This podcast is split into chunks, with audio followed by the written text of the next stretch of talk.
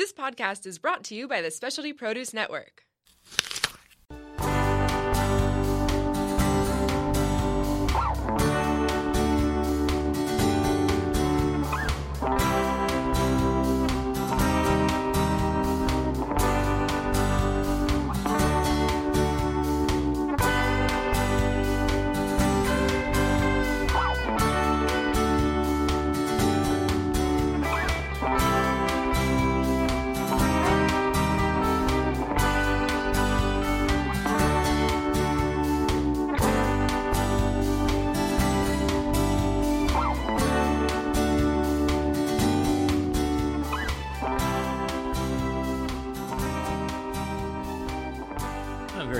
Be here and uh, have a chance to talk to you all uh, on the Specialty Produce Network. They, they do a lot for our community, and I feel very privileged to be able to use their facilities here to tell you a little bit about sailing. So today we're going to discuss the uh, what's been going on in Bermuda with the America's Cup. We've seen the Louis Vuitton uh, semifinals uh, come to a close today. We saw the first round of round robins where the challengers got to race against each other twice. As let a Oracle race with them, that was uh, part of the conditions of the cup, which I can never understand why they would do that. They're trying to beat Oracle. Why would you let them come and race against you? But they did. And uh, the summary is that uh, Bermuda has been very nice to the sailors. The wind has been uh, somewhat erratic. Conditions have been 6 to 24 knots of the two weeks they've been racing. They've had two days where the wind was too light to race because the conditions were under 6 knots. And they've had three days where they couldn't race because the winds were over 24 knots. As, and if uh, these are the situations leading up to the start, the race committee will abandon the races for the day. So we've had five days of no racing, which is, from a sponsor's standpoint, a disaster. Imagine taking all your best clients down there if you're Merrill Lynch and uh, you want to wine them and dine them and take them out to watch the races, and there's no races. So, not good. And uh, there hasn't been a whole lot of uh, spectators. The, today's uh, racing, there was only six major uh, yachts out there watching the race, and not many smaller boats of any type out watching the races. So I, I think that Bermuda's financially going to come out of this wondering where the income was going to come from for hosting this event. But um, in any case, what we've seen is that we in those first uh, round robins, where everyone raced each other twice, we saw the, the stage being set for the Louis Vuitton uh, semifinals. We saw, as you might guess, Oracle quite polished and uh, making few mistakes. Uh, James Spithill got uh, beat at the start about equal equal, so he wasn't any uh, glam at the start. But his uh, overall program and the Oracle program uh, came to uh, fruition, and at the end of the first round robin, we we saw Oracle at the top of the standings, uh, basically tied with Team New Zealand. Team New Zealand really looked good in these uh, very very few mistakes. They were able to race around the uh, course uh, several times, close to 100% foiling, which is not easy. Make one bad tack, the boat uh, digs in, plunges down, and uh, there goes your foiling. But uh, New Zealand showed us the way there, and set the bar with uh, several races with 100% foiling. They also had the top speed of reaching to the finish line of 47 knots. So the the boats basically were going 25 knots uh, downwind and uh, 30, uh, uh, uh Uh, um, uh, uh, 25 knots upwind and uh, 35 knots downwind, but a, blast reached to the finish speed in the low 40s. The water was relatively smooth, not unlike San Diego Bay or Key Biscayne on a on a light air day. And when it was windy, when the winds were up in the 25 knot uh, range, I would say the chop was something you might, what you might expect on a rough day in Key Biscayne or a 20 knot day inside uh, Newport, Rhode Island's uh, inner harbor. So you had uh, warm temperatures, high 70s, low 80s, beautiful sunny days, and with the exception of the days when the uh, rain was uh, coming down on those windy days. But no one seemed to mind, and everybody was uh, having a good time. So we have Team New Zealand looking uh, good in the challengers, and uh, Oracle, of course, looking strong as a, as the, our defender of the cup. So what happened is that uh, when it came to the semifinals, because Team, Team New Zealand won the opening round robin series, they got to choose uh, who to race against in the semifinals. France uh, was never really a factor. Franck Cammas was uh, over his head. They just showed up there to appease the sponsors. They were never serious, and they got eliminated, as you might uh, well have guessed. They were 200 to 1 odds in the Las Vegas uh, betting pool and really had no chance. So after the uh, uh, round robin, France was out. Team New Zealand decided to uh, pick uh, Ben Ainslie and uh, the Land Rover challenge to race against. That was their option. That left Team Japan, Team SoftBank to race against Artemis Racing. So that was the setup for the uh, semifinals. BAR, uh, Ben uh, Ainslie against uh, New Zealand. And, you know, I heard the announcers t- talking about, well, gosh, they've come so far. They've really uh, changed their boat and uh, they've made so much improvements. Well, number one, remember that these boats, you can't change the boats. The boats are all the same. They came out of the same mold designed by Gino Morelli and Pete Melvin up in uh, Dana Point, California. So all the boats are the same. The front, the front ten feet, that kind of that pointed nose, like you see on a uh, aircraft uh, from the Air Force, the kind of pointed nose. You could change that a little bit, but basically, they, they all the boats are the hulls are all the same. So what what are the, what are your options? Well, their options are in the foils and in the wing, and that, that that's what's uh, caused uh, what uh, bits of drama that we've seen are the wing and and the uh, foils. So getting into the racing, uh, three days ago, we saw the Louis Vuitton semifinals round start, and uh, as expected, Team New Zealand looked really smooth.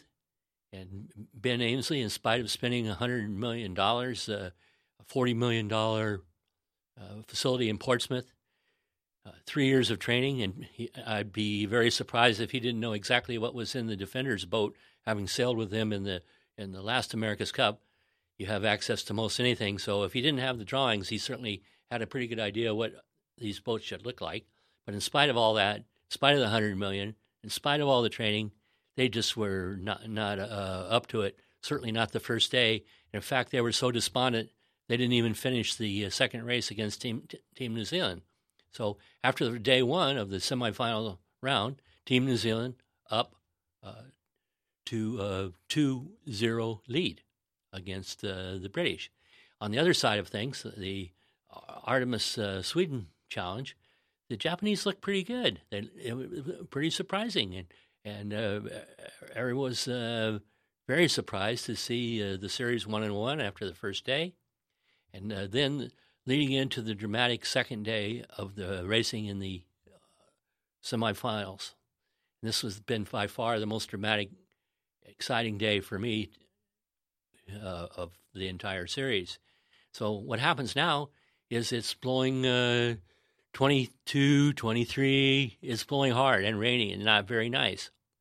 So the third race, uh, BAR against uh, Team New Zealand, again goes according to form. Uh, the uh, team New Zealand didn't really press uh, Ainslie at the start, but they're so smooth and so fast. They went on to win, uh, have a, a 3 0 lead after three races. But then, to, um, Team New Zealand has a problem with their spar. Uh, They're breaking uh, some of the uh, controls of their mast. So they went in, and in an hour and a half, they were able to change their entire mast, just a Herculean effort. To me, I just cannot believe they could take all the hydraulics, get that mast off the boat, get their new spare mast out on the tarmac with a crane, put it in the boat, hook it up, hook up all the electronics, hook up all the all the uh, hydraulics, and get back out on the race course to race. Just, I just unbelievable, unbelievable team performance to to make all this happen in an hour and a half. Normally, you'd think four or five hours they could do it, but they did all this in an hour and a half. Just an incredible performance. But they were unsettled. And again, at the start of the uh, race four with uh, BAR and uh, and Team New Zealand, uh, and the New Zealanders were quite seemed to be quite happy, just laying back and letting uh, BAR be the aggressor and uh, get this uh, drop on uh, on them at the start. But uh, then what I saw, and, and, we'll we'll have to go over this and hear all from the uh, actual sailors themselves of what really happened. But what I saw was that BAR got a, a nice jump on on the Team New Zealand at the starting line, and uh, in their uh, uh, uh, trying to catch up quickly after a bad start, the uh, Team New Zealand uh, was not on on the foiling conditions, and the way you foil is that you can change the angle of the of the of the blades at the on the bottom of your centerboard, and the helmsman can control these blades. So, an ability to pop up on a plane up, up on on the foils, the the New Zealand boat uh, put the uh, uh, foils in a very uh, uncomfortable position for the boat, and uh, the boat uh, reacted to the angle of the foils. It went, it went up in the air. It flew up in the air. It was just an incredible sight. Actually, completely out of the water. And when they came down, the bow landed in the wake of the uh, Great Britain boat. It ran right in the in the wa- in the wash, the wake of the boat ahead.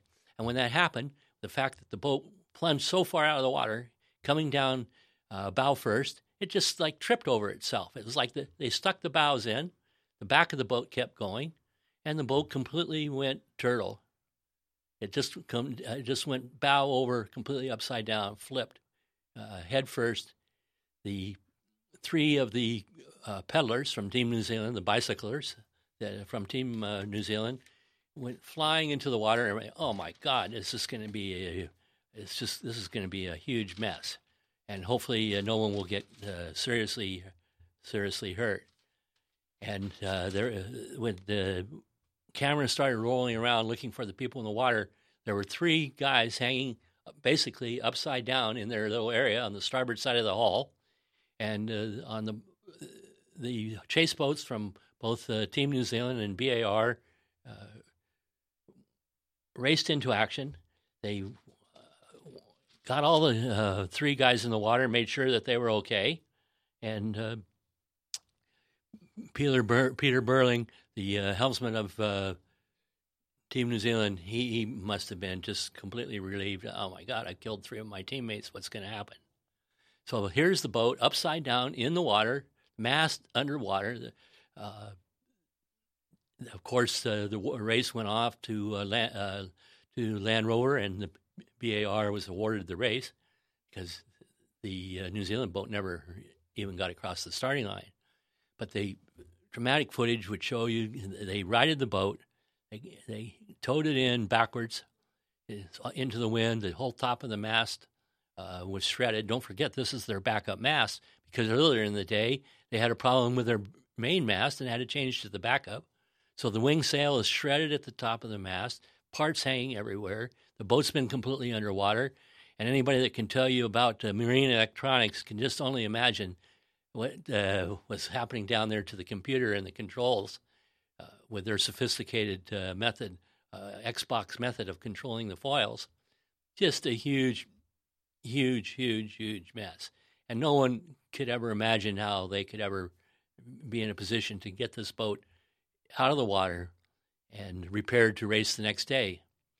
But uh, here's where uh, good luck and uh, God on your side comes to uh, fruition because the next day still windy. As a matter of fact, it's so windy, it's so windy that the race races are all called off. So Team New Zealand doesn't have to go out to race.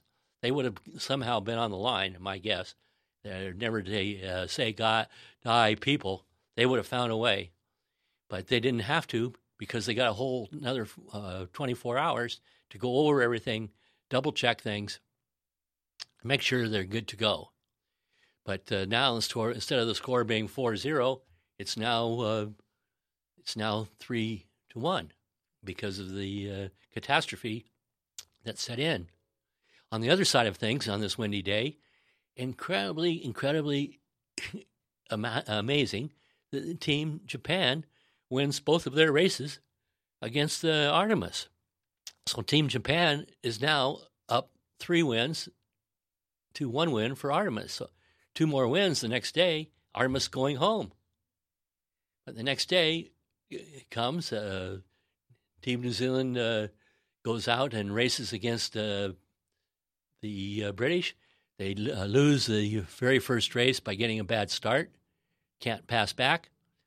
And now BAR has uh, got their second notch, their second win against Team New Zealand, but Team New Zealand goes on to win the next race.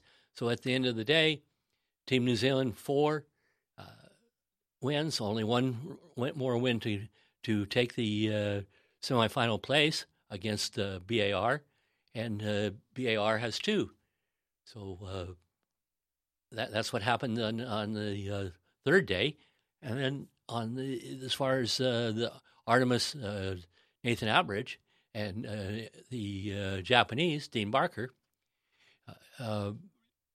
Artemis is is really in trouble. They're they're they're down four one, and uh, they they need to come back, and come back they did. They uh, sailed incredibly well, in spite of uh, Japan winning the start on two out of the three races. Artemis comes back and uh, ties the ties the racing up four to four, and then uh, this morning, uh, in this morning's race, Artemis went out uh, against uh, Emirates. Uh, I mean, against Team New Zealand. Team New Zealand again got the start, but it was very close. Down the they went roaring down the reach, uh, 45 knots down the reach. The uh, races only take 16 minutes, and they were already to the leeward mark in two and a half minutes. They just flew down, flew down the reach to the mark two of the race and Artemis uh, made a little better rounding, uh, got up a little bit inside of uh, Japan, but Japan still had, oh, 60, 70 meter three boat length lead um, as they headed off on port towards the boundary. When they got to the boundary, J- uh, Japan has uh, room to tack. Uh, so, because you can't, you're not allowed to go outside the boundary, and the other boat has to give you room. So, at the same time, the team Japan tacks same South Bank tacks, Artemis tacks to leeward, and now we have a, we were on the far right hand corner, and now we have a, a, drag race to the far left hand corner of the uh, boundaries of, of the race course.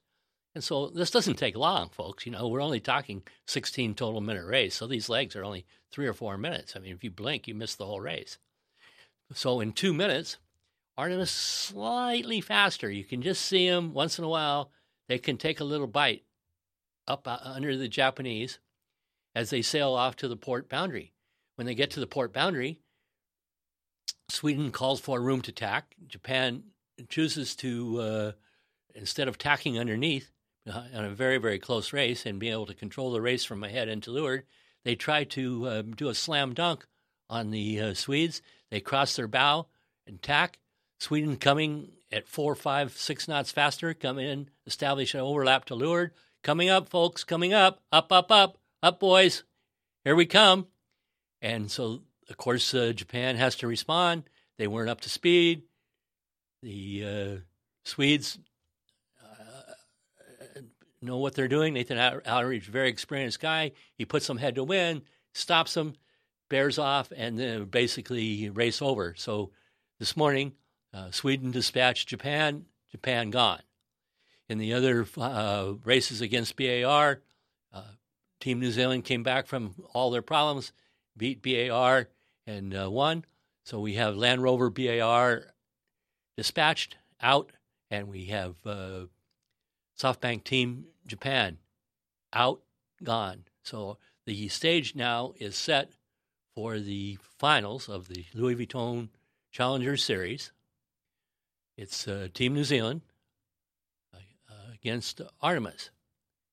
Well, most of the people that have been watching and have been following this think that uh, Team New Zealand will be for sure the favorite to win. And I have to concur. And Las Vegas concurs too. I think they're about three to one uh, to win the cup, and uh, Artemis five to one. So those gives you some idea of the the pundits uh, what they think in Las Vegas.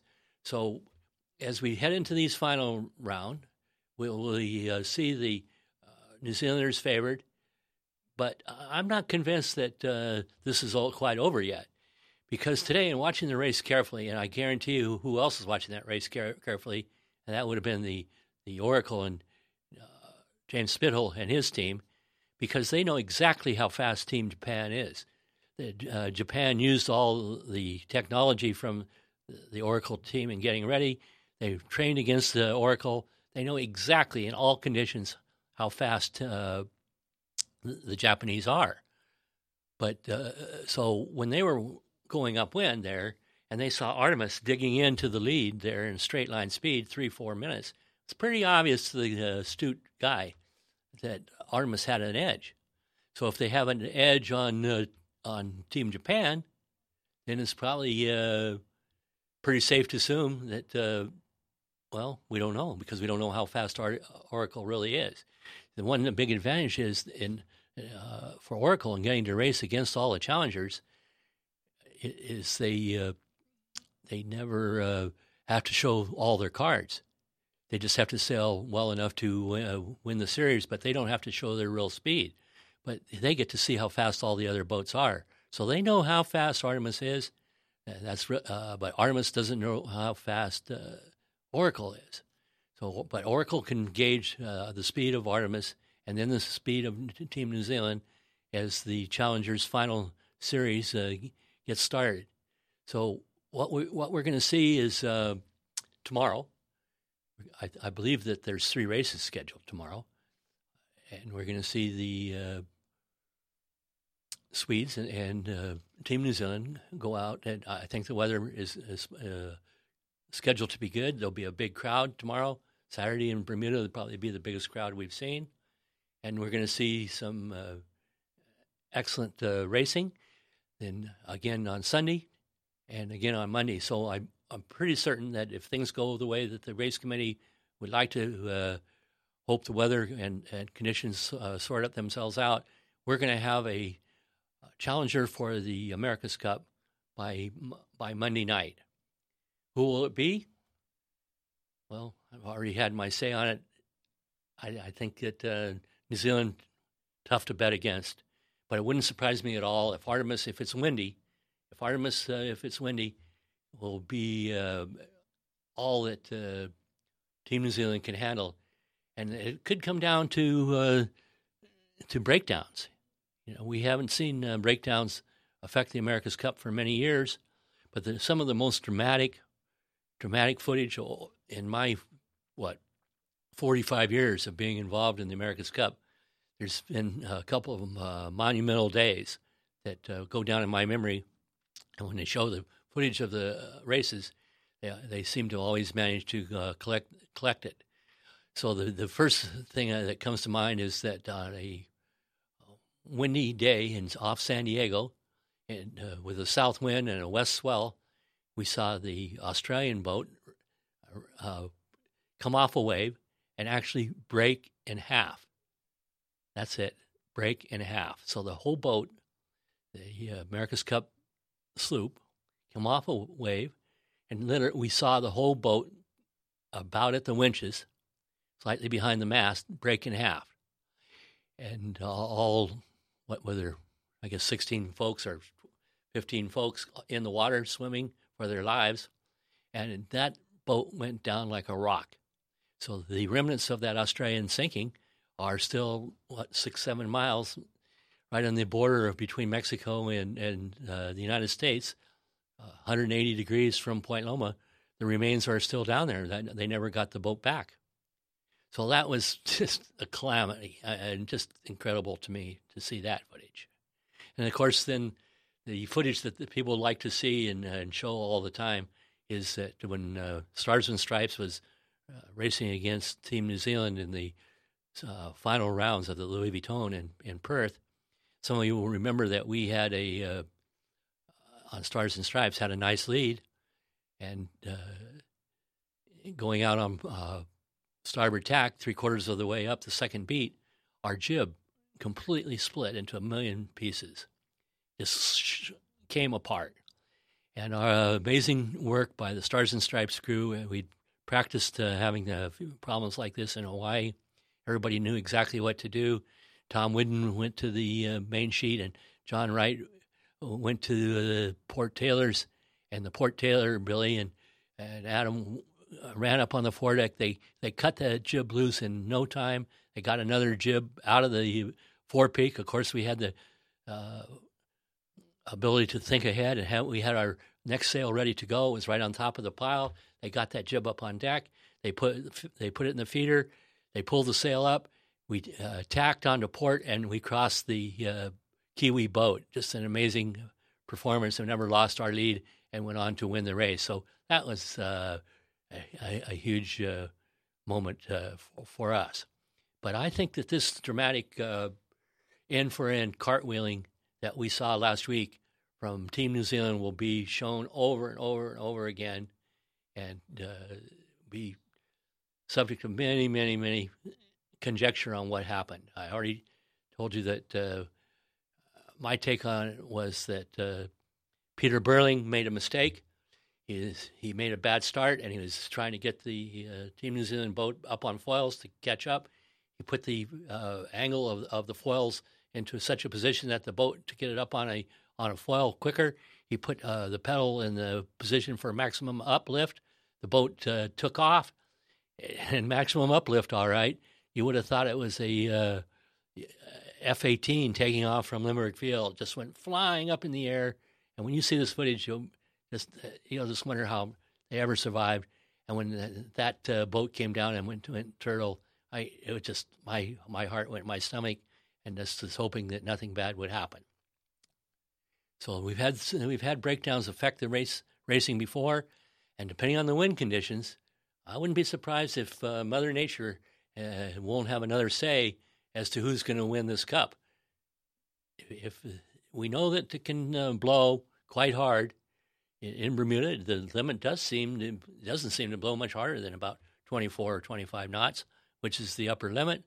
But uh, if they have to race in those conditions, certainly could be either boats, uh, uh either the challenger or the defender that will will win, and uh, probably much the same here in the uh, challengers challengers round.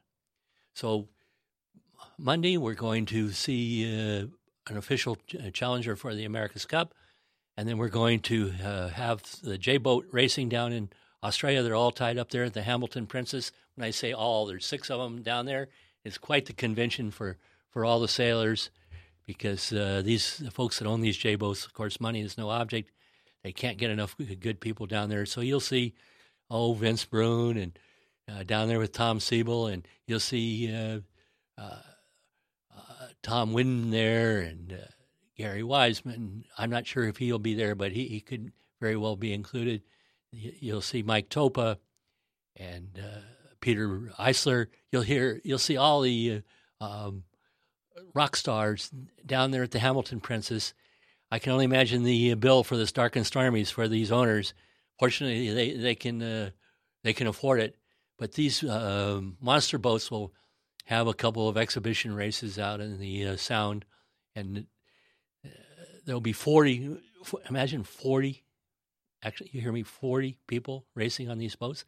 The owner has no idea who the crew really is. He knows the afterguard and the tactician and navigator, but he'll be introducing himself to the rest of the to the crews the rest of the week. So we're going to see these boats uh, race uh, Tuesday, Wednesday, and Thursday, and then we're going to uh, by then uh, we're going to know who our official challenger will be for the Cup. And the racing will begin a week from tomorrow for the America's Cup. There'll be a race a week from tomorrow, another uh, couple races on Sunday, and then a week later we'll have the finale of the America's Cup. So it's all coming to fruition quite quickly, folks. Here, hard to believe after three years, you know, we're down to the wire. To me, an interesting part will be is to see who the winner is, because the winner gets to determine the challenger of record. And while they've all agreed on a for, uh, format, if uh, Oracle wins for the upcoming races, to race again in two years in these similar boats, I don't think that uh, New Zealand has is part of that accord. So if New Zealand wins the cup, everybody will be standing by to see what um, who they pick as their challenger of record, and then the two of them will get together and decide what boats to race and when the next cup will be. The uh, cycle for the cup seems to be getting closer together as the search for money uh, is ongoing, and the sponsors like to uh, have some way to plan their budget. So I, I would guess that there'll be another cup race in two to three years from now, in the uh, summer of 2020, possibly 2019, but 2020 is uh, a good guess, especially if the racing goes uh, down under to the Kiwis. So this is uh, your friend Dennis Conner trying to give you an update of his perception of the racing in Bermuda, and I'm hoping that uh, you're enjoying it and that uh, you'll uh, tune in when I give my update on the Louis Vuitton uh, finals uh, next um, Monday or Tuesday.